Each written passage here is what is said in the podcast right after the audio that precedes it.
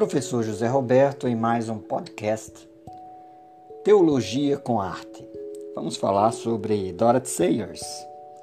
Dorothy Sayers foi a mulher que escreveu O Homem que Nasceu para Ser Rei, um conjunto de peças que foram originalmente é, divulgadas no ano de 1943. Trata-se de um conjunto de peças dramáticas que foram escritas é, para serem encenadas e que foram encenadas inicialmente na BBC, na rádio BBC. Então, inicialmente é importante a gente ressaltar que nesse período foi bastante comum a utilização do rádio como recurso de divulgação, inclusive de peças e de obras e de pensamentos filosóficos. O próprio C.S. Lewis, que fez parte desse círculo de, de, de, Oxford, do qual a Dorothy Sayers também fez parte, ele proferiu a sua série de palestras que depois foi transformada em livro Cristianismo Puro e Simples, através do rádio. A mesma coisa aconteceu com esta obra, O Homem que Nasceu para Ser Rei, The Man, The Man Born to Be King, que foi uma das primeiras obras produzidas pela Sayers.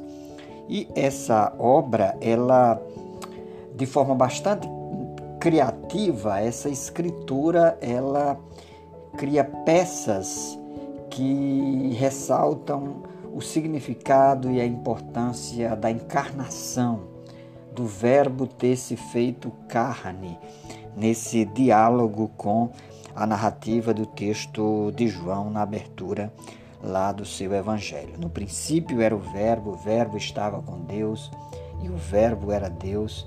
E o Verbo se fez carne, vimos a sua glória como a glória do unigênito do Pai, cheio de graça, cheio de verdade. E a Sayers, ela objetiva com essas peças dramáticas fazer com que a, a doutrina e o ensinamento bíblico da encarnação se tornasse mais lúcido e mais vívido para cada um de nós que podemos acessar essa obra. E essa obra, ela ganhou destaque de tal modo que o próprio C.S. Lewis, a quem eu me referi há pouco, disse a esse respeito, disse a respeito da obra. Terminei a leitura de O Homem que Nasceu para Ser Rei e o considero um sucesso total. Espero lê-lo vezes sem conta.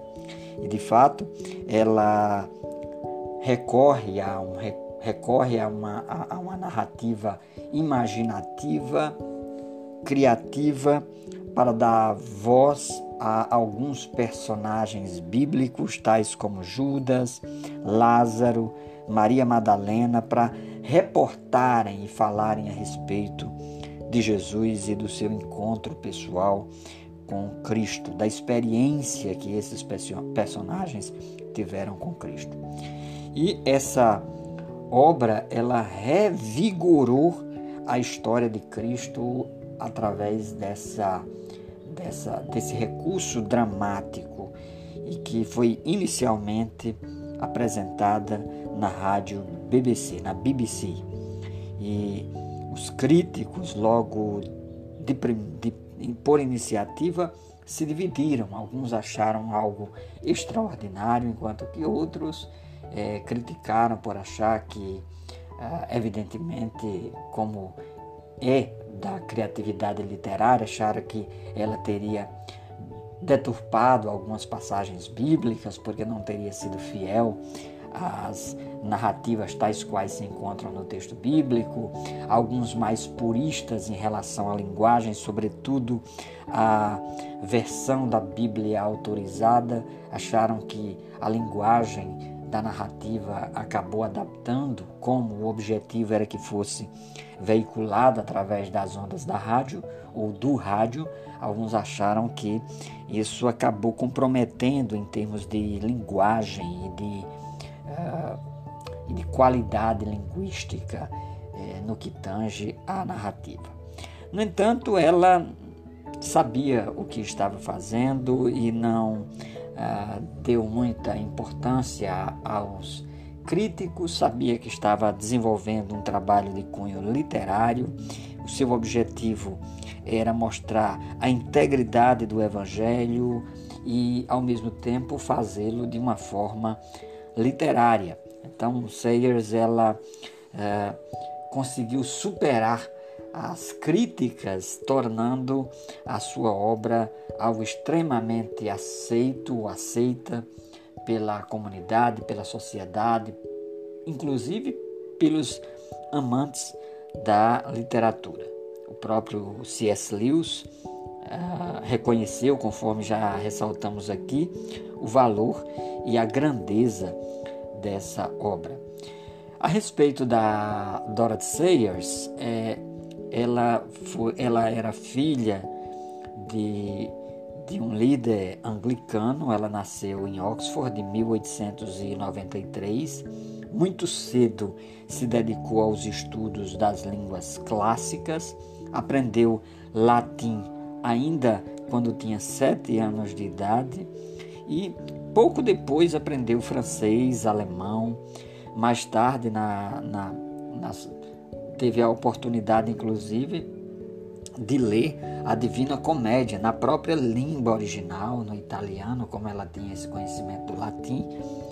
É, não teve muita dificuldade para ler a Divina Comédia do Dante Alighieri e acabou se destacando como uma das acadêmicas mais conceituadas ah, de Oxford, da Universidade de Oxford, obtendo um mestrado na área de artes e muito cedo ela se dedicou à escrita, à escrita literária, à produção literária, à produção imaginativa. Escreveu várias obras e a mais notável, uma das que se tornou mais conhecida, foi essa, que foi traduzida para português, é, publicada no Brasil pela Thomas Nelson, intitulada O Homem que Nasceu para Ser Rei. Mas tem outra obra dela também traduzida para português, que é The Mind of the Maker, que foi produzida em 1941, essa de cunho mais teológico, e, e essa obra ela também está traduzida para português com o título de A Mente do Criador.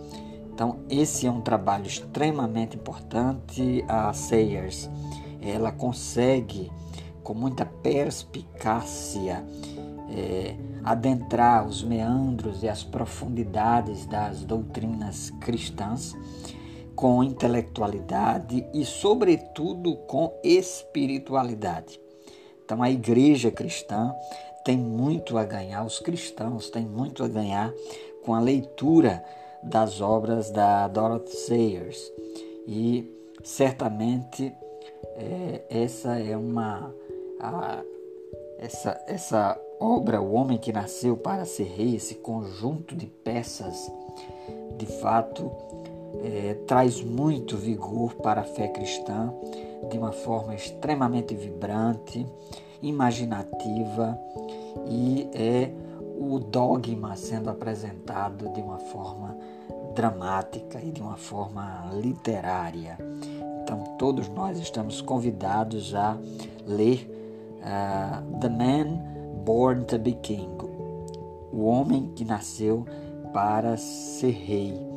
Isso porque Sayers quis apresentar a fé cristã é, de forma a confrontar a toda essa mentalidade moderna acostumada com, com a racionalidade, a lógica tecnológica, mas ela nos traz esse Cristo encarnado, esse Verbo que se fez carne de uma forma coerente, que nos traz com muito impacto a, a, o escândalo da graça divina do próprio Deus ter se feito carne, ter feito habitação no meio de nós.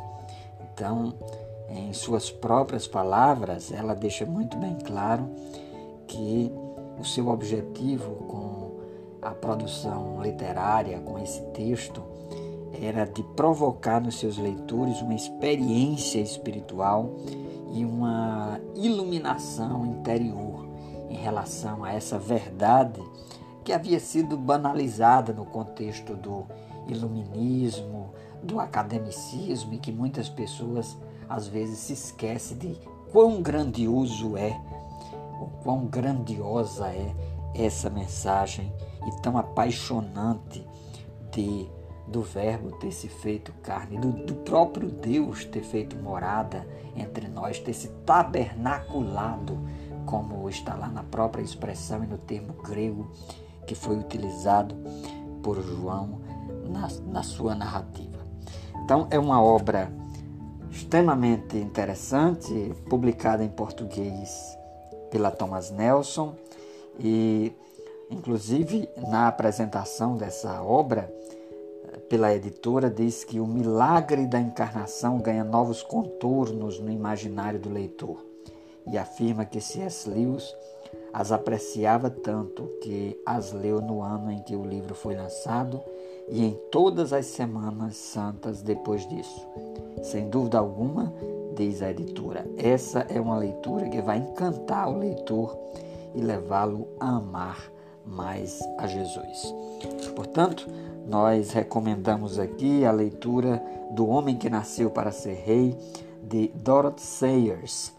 E aqui concluímos mais um podcast Teologia com Arte. Vos falou o professor José Roberto. Nós voltaremos a qualquer momento trazendo mais uma obra literária, uma peça de teatro, um filme ou mesmo uma música para tratar e dialogar com a teologia. Forte abraço e até o nosso próximo encontro.